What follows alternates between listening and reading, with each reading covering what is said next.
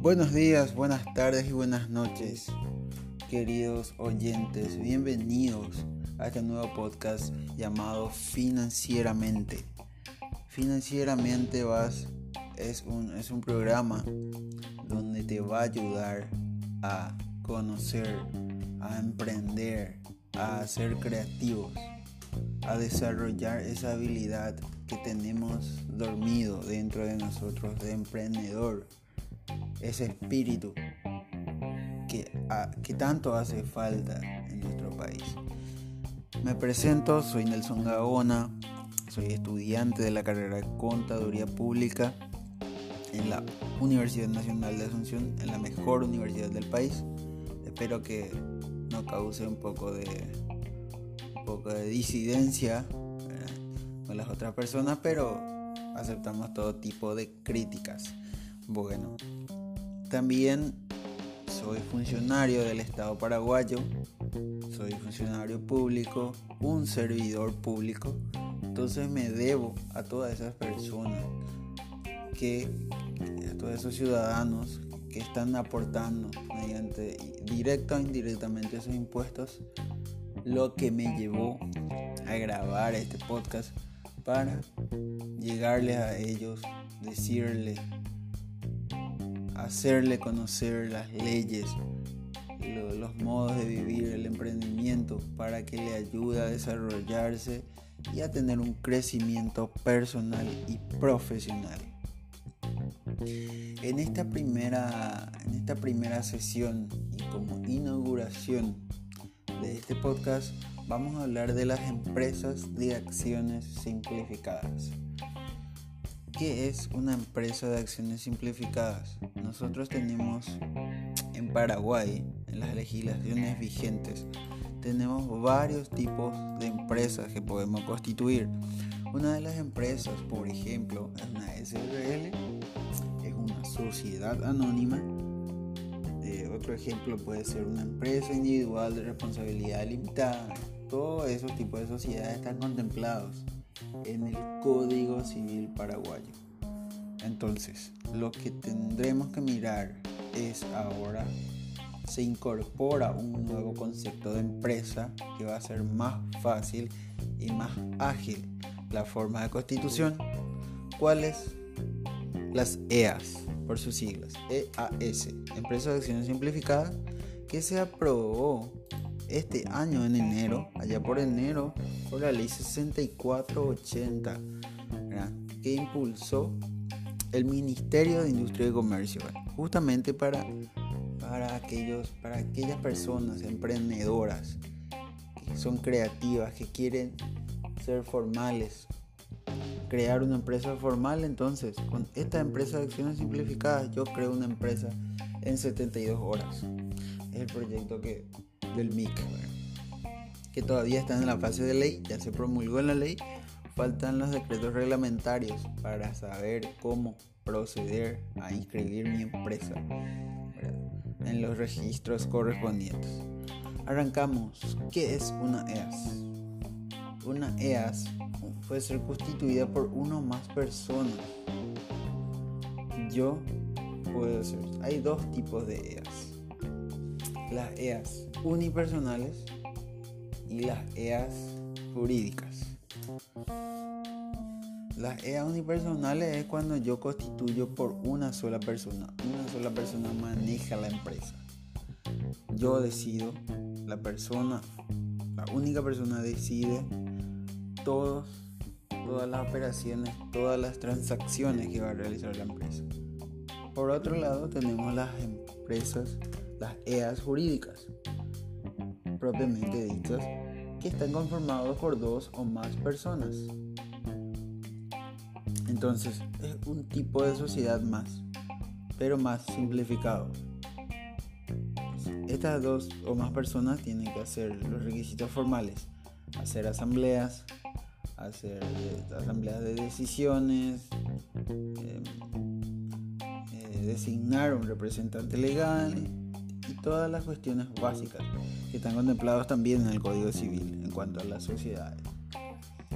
otra parte importante que no quiero olvidar es la parte impositiva. Estas empresas de acciones simplificadas sí o sí, sí o sí tienen que estar en el IRE régimen general y presentar estados financieros, tener libros contables. ¿Qué significa todo esto? Que yo, si constituyo una empresa unipersonal, tengo que tener libros contables, libro diario en donde anoto todas las acciones diarias, libro inventario, libro inventario significa que yo anoto todos los bienes que yo tengo cuando empiezo mi empresa y al final del año. Entonces, creo que me está llegando muchos mensajes. Disculpen el, audio del WhatsApp. Pero, siguiendo con lo nuestro, todo esto tiene que tener una empresa de acción simplificada, libre inventario, como decíamos, los bienes al inicio y al final del año, y los libros societarios, que más adelante vamos a estar hablando. Entonces, yo constituyo una empresa de acción simplificada, entonces tengo que tener estados financieros, presentar mis bienes patrimoniales, esto lo mis amigos contadores van a entender, y también debo eh, liquidar mi impuesto, tanto el IVA como el IRE general, que voy a el IVA pago mensual el IRE general pago anual, Sobre mis ingresos totales menos mis ingresos totales.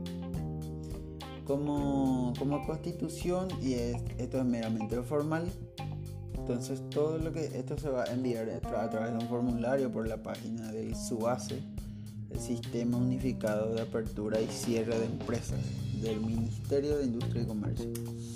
Entonces tenemos estos tipos de estos tipos de de perdón me están llegando muchos mensajes entonces tenemos estos tipos estos tipos de de normas que tiene que tener nuestra alta de constitución disculpa que, que, esté, que esté dudando estaba poniendo en silencio justamente mi, mi, mi teléfono porque estoy grabando entre paréntesis con mi teléfono para arrancar. Tal vez después haya más presupuesto para, para comprar debidamente un micrófono. Entonces, así es. Siguiendo con lo nuestro, tenemos la parte de los requisitos, nombre y apellido integrante de las EAS. ¿Qué denominación va a tener nuestras EAS? O sea, por ejemplo, Club Cerro Porteño, campeón del mundo, empresa de acciones simplificadas. Después tenemos el domicilio donde se va a constituir nuestra empresa, el objeto, a qué, qué actividad principal va a tener nuestra empresa, cuándo va a durar la duración. Esto es a modo preventivo, que, se establece en el acta en eh, un modo formal. Después tenemos la parte del capital, cuándo, cuánto, y qué monto voy a, invertir en mi empresa.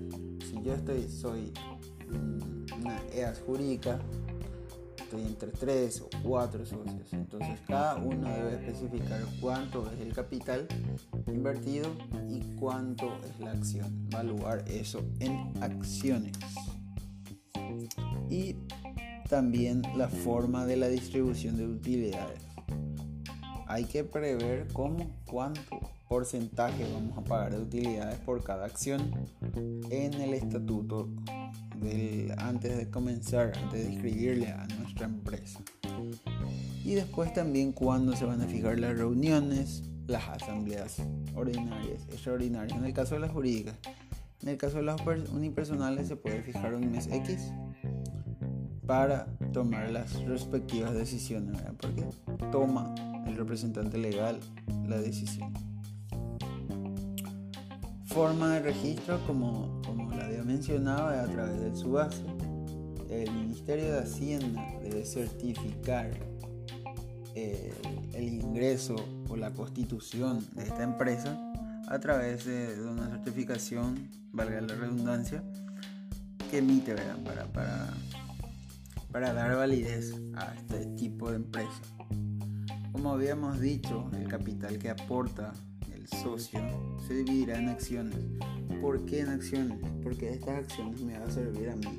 Por ejemplo, para cotizar en bolsa. Entonces, yo puedo cotizar en bolsa, emitir en la bolsa de valores, puedo cotizar, puedo adquirir fuentes de financiamiento a través de la bolsa de valores y la casa de bolsa. En otro capítulo vamos a hablar exclusivamente sobre las bolsas de valores y cómo funcionan y qué beneficios tenemos. Después tenemos, eh, dice que los aportes que yo realizo pueden ser en dinero, en especie, también la emisión de acciones, tiene que ser valor nominal. ¿Qué significa valor nominal? Que mi acción tiene que estar a mi nombre.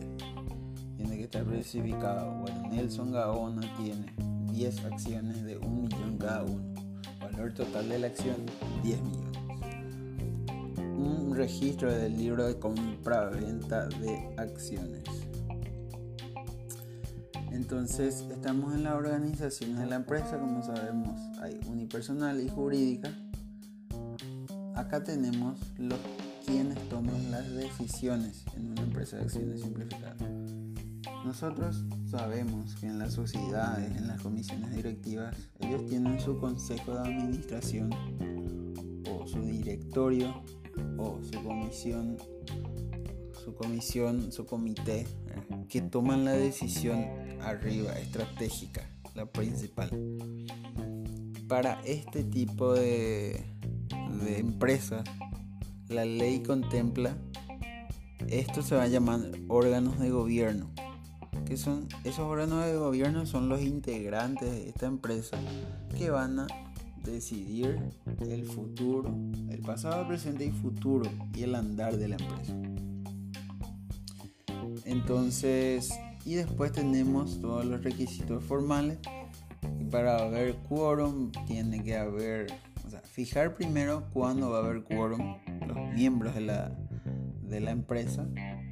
Generalmente es la, una mayoría simple. Y acá es lo, lo más importante, el capítulo 5 de esta ley, que habla de las reformas estatutarias.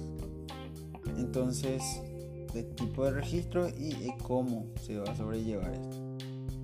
Tenemos cinco ítems que indefectiblemente tiene que tener esta empresa. Libro de acta del órgano de gobierno, libro de acta principal donde se deciden las decisiones, las decisiones, valga otra vez la redundancia, las decisiones estratégicas tenemos el libro de registro de acciones, ahí donde se va a decir, a ah, Nelson Gaona tiene 10 acciones de 10 millones, total de acción 100 eh, millones, más o menos.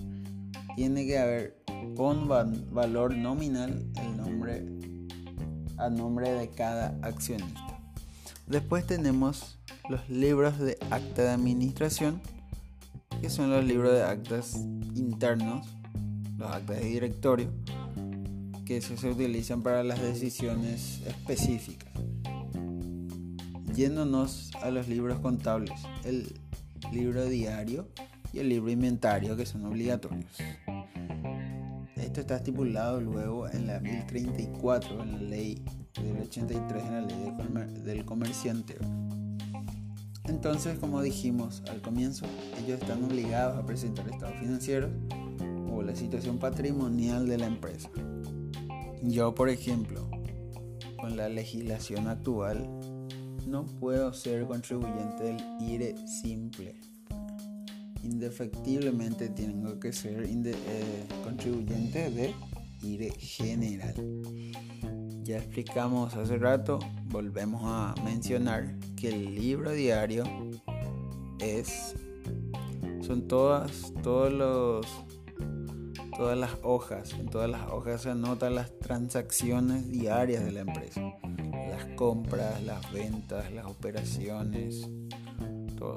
El libro inventario como dijimos, los bienes al ingreso y al finalizar el ejercicio que tiene la empresa. Eso es para, para, para hacer recordatorio de lo que dijimos eh, al comienzo de este podcast. Bueno, tenemos también para culminar, tenemos la simplificación de trámites. Las EAS se va a hacer por el subase, repetimos, y va a tener una duración de 72 horas, básicamente. Bueno, ¿cuál es el proceso de esa duración? Está, está contemplado que pase por varias instituciones. Primeramente, se registra en el SUACE se va al Ministerio de Hacienda, que es en la Dirección de Personas Jurídicas y Beneficiarios Finales, que es una, nuevo, un nuevo departamento que se creó este año también. Entonces, primeramente va ahí, se registra todo el estatuto, pasa al registro público de comercio. Una vez que esté todo legalizado en el registro público de comercio, pasa a la subsecretaría de Estado de Tributación. Ahí ya se obtiene la cédula tributaria, la constancia de RUC. Lo que se tiene que, se está viendo, esos son los plazos que se tiene que acercar el representante legal para hacer la firma de los documentos correspondientes para las para las para la clave de acceso que le llama la SET para ingresar al sistema Orangatu para presentación de impuestos. Previa, después de finalizar en esta institución pasa al Ministerio del Trabajo para crear una cuenta patronal para que yo, empresa, pueda incluir a un trabajador cuando sea necesario. Y después también por consiguiente va a pasar al IPS porque trabajan en conjunto. Yo, mi trabajador en las leyes actuales tiene que pagar, yo tiene que pagar el IPS, tengo que escribirle al IPS como patronal y recordando un poco los montos es el 9% sobre el salario, se le descuenta al empleado y el 16,5% es el que paga finalmente la patronal. Bueno, está previsto, está previsto en, su, en su decreto próximo a salir que creen una cuenta bancaria también para esta empresa.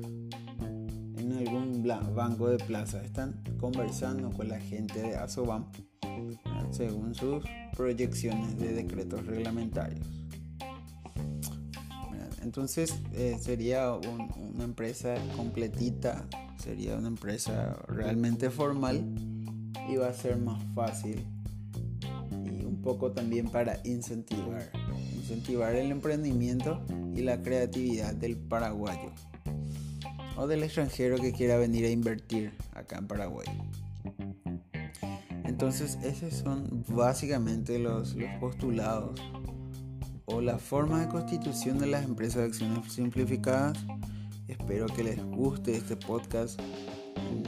Es un podcast de inauguración, tal vez escuche ruidos porque estoy en mi departamento acá en la ciudad de Asunción.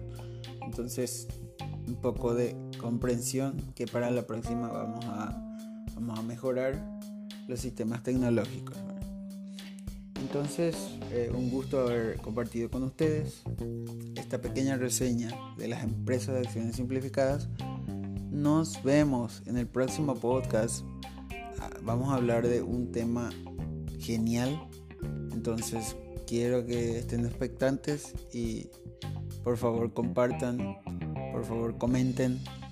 Críticas malas, críticas buenas, se acepta todo. Siempre son las críticas un mejor eslabón para, para mejorar. Entonces les invito a que compartan, escriban le den like en las redes sociales que, van a estar publicados en, tanto en Google Podcast, Apple Podcast y Spotify Podcast.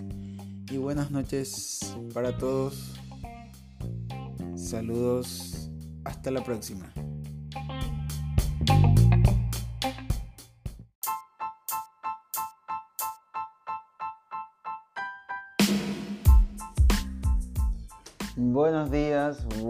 Tardes y buenas noches, queridos oyentes de este podcast, este nuevo podcast llamado Mente Financiera, donde vas a encontrar informaciones precisas, exactas, datos, curiosidades de las empresas, del emprendimiento, de la creatividad, de la innovación en el mundo actual.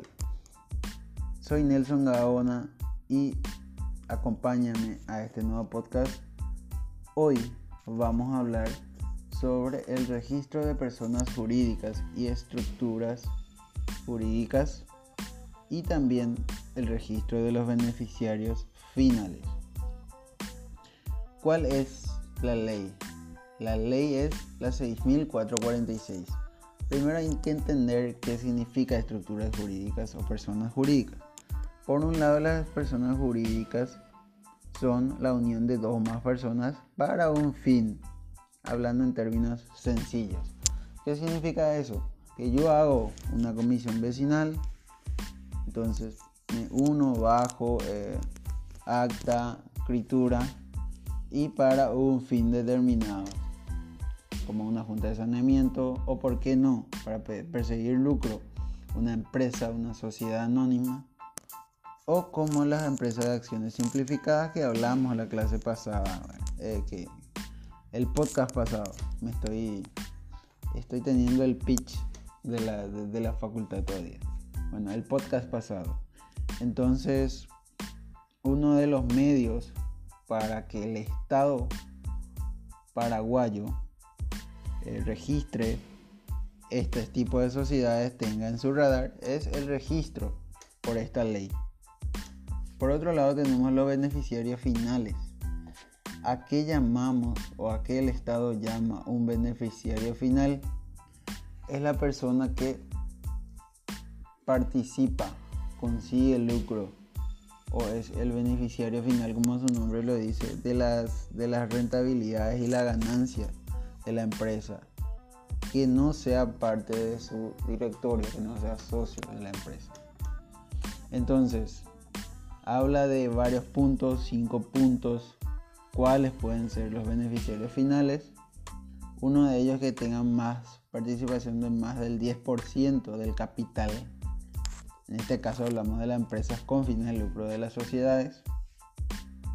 Y también que controle más del 25% del, del derecho de votación. O sea, su voto vale más del 25% que sea, pueden ser gerentes, administradores, también tengan derecho a designar parte de los órganos de la administración que posea condición de control de esa estructura jurídica. O sea, una, persona que está no, no, estando dentro, no estando, no siendo socio, fundador, miembro del directorio, pueda ejercer algún tipo de voto por sus acciones en la misma empresa.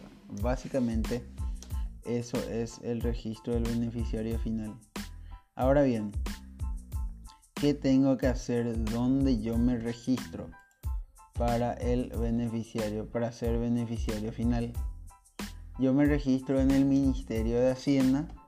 Hay un departamento que es la Dirección de Estructura Jurídica y Beneficiarios Finales. Entonces tiene, el Ministerio de Hacienda tiene un sistema informático en la página web vamos a encontrar en la página web del Ministerio de Hacienda de la Abogacía del Tesoro cómo registrarnos ¿verdad? cómo registrar a una persona jurídica y un, un, beneficiario final con respecto a los el, tiempo o el plazo para registrar eh, una vez que yo me constituya después de la entrada de la ley, porque habla del antes y el después. Hablamos del después primeramente. Si yo me constituyo, constituyo una comisión vecinal, constituyo un, una junta de saneamiento, constituyo una sociedad, después de la entrada de esta ley, tengo 45 días hábiles para registrarme acceder a todos mis datos, ya sea acta de constitución, asamblea, todos los datos de los socios, representantes legales, todo, todo, todos los requisitos que pidan. Entonces, eso por un lado. Por otro lado, los anteriores, lo que están, lo que estaban que estaban luego registrados antes de la entrada de esta ley, se tienen que registrar en el plazo previsto en el decreto 3241. ¿Qué me dice este decreto de los plazos? Me dice, de acuerdo a mi terminación del registro único de contribuyente, hasta el 29 de febrero yo tengo tiempo para registrar los que terminan del 0 al 3. los que terminan del 4 al 6, su RUC, tienen tiempo de registrar hasta el 31 de marzo. Y los que terminan en 7 y el 9, y acá está la cuestión. Porque como con el tema de la pandemia, entonces eh, este se puede, este se postergó porque en principio era en abril. Después el Ministerio de Hacienda sacó un nuevo decreto que es el decreto 3486. Este decreto dice que pasó al 29 de mayo la presentación de beneficiarios finales para los que ya existían antes de la ley.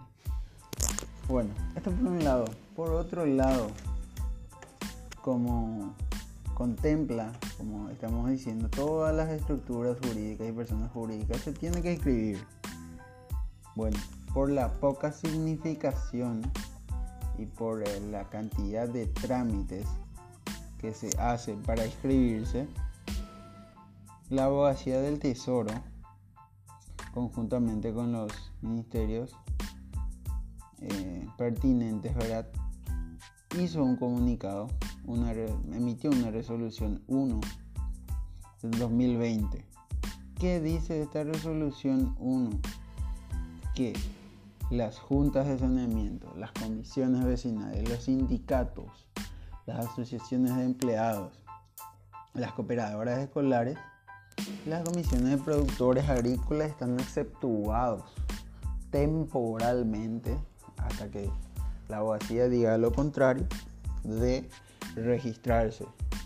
Entonces se excluyen a estos tipos de sociedades. Repetimos, juntas de saneamiento, comisiones vecinales, los sindicatos y las asociaciones de empleados, cooperadoras escolares, comisiones de productores agrícolas. Bien. Eso por un lado. ¿A qué yo me expongo? Lo más importante, a qué yo me expongo si es que no hago este registro. Este registro yo me expongo a multas de que van a 30, de 30 a 500 jornales. O sea, la abogacía puede multarme o aplicarme una sanción por no registrarme en el tiempo establecido. De hecho, lo está haciendo para las personas que no, están registradas. Entonces, eso es importante recalcar que hay que hacer en tiempo estos registros a efectos de efectos de estar al día y y, y cumplir con las obligaciones legales pertinentes. Entonces también por un lado, por otro lado tenemos las actualizaciones. Las actualizaciones, ¿verdad?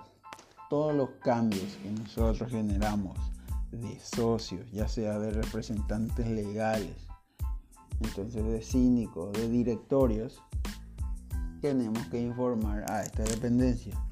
Esta dependencia va a ser el encargado del control de todas las estructuras jurídicas. Imagínate el volumen que, genera que va, a abarcar eh, este departamento del, Ministerio de Hacienda.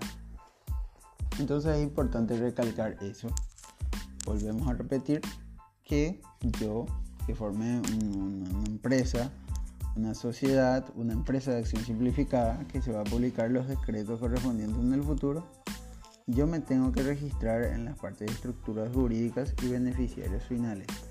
¿Cómo me registro? A través de una contraseña y un usuario que me va a dar la parte de la abogacía del tesoro que está agarrando este por ahora mientras se departamentaliza las estructuras jurídicas y beneficiarios finales.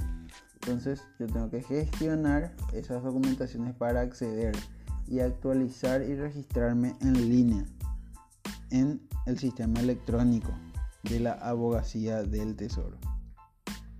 ¿Hasta qué tiempo? ¿Hasta qué plazo yo tengo?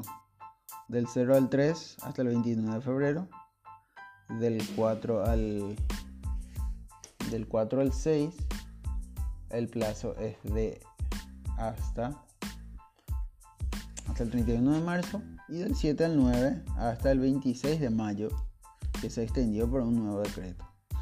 ¿Quiénes están excluidos de, de esto? Son la Junta de Saneamiento, las comisiones vecinales, las cooperadoras escolares, los productores agrícolas, los sindicatos. ¿A qué yo me expongo? Si no cumplo, me voy a exponer al, bloqueo del RUC primeramente. No voy a poder operar, poder emitir factura porque me, la Ministerio le va a avisar a la SED y la SED me va a bloquear a mí. la prestación pecuniaria de, va de aquí de 30 jornales a 500 jornales mínimo.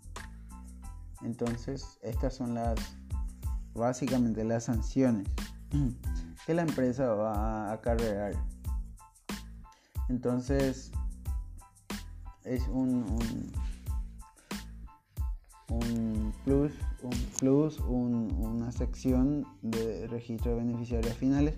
Espero que les sirva y nos sigas acompañando eh, en este podcast. Entonces les invito a, escribir, comentar, criticar, analizar, enviar mensajes de apoyo, enviar mensajes de crítica. Aceptamos siempre, como digo, las críticas son constructivas. Síguenos en las redes sociales. Están los links del Facebook, del Twitter, del Instagram para seguir, para obtener nuevas novedades. Fue un placer, fue un placer brindarles este tipo de informaciones. Nos encontramos en el siguiente podcast de Mente Financiera. Hasta luego. Buenos días, buenas tardes, buenas noches.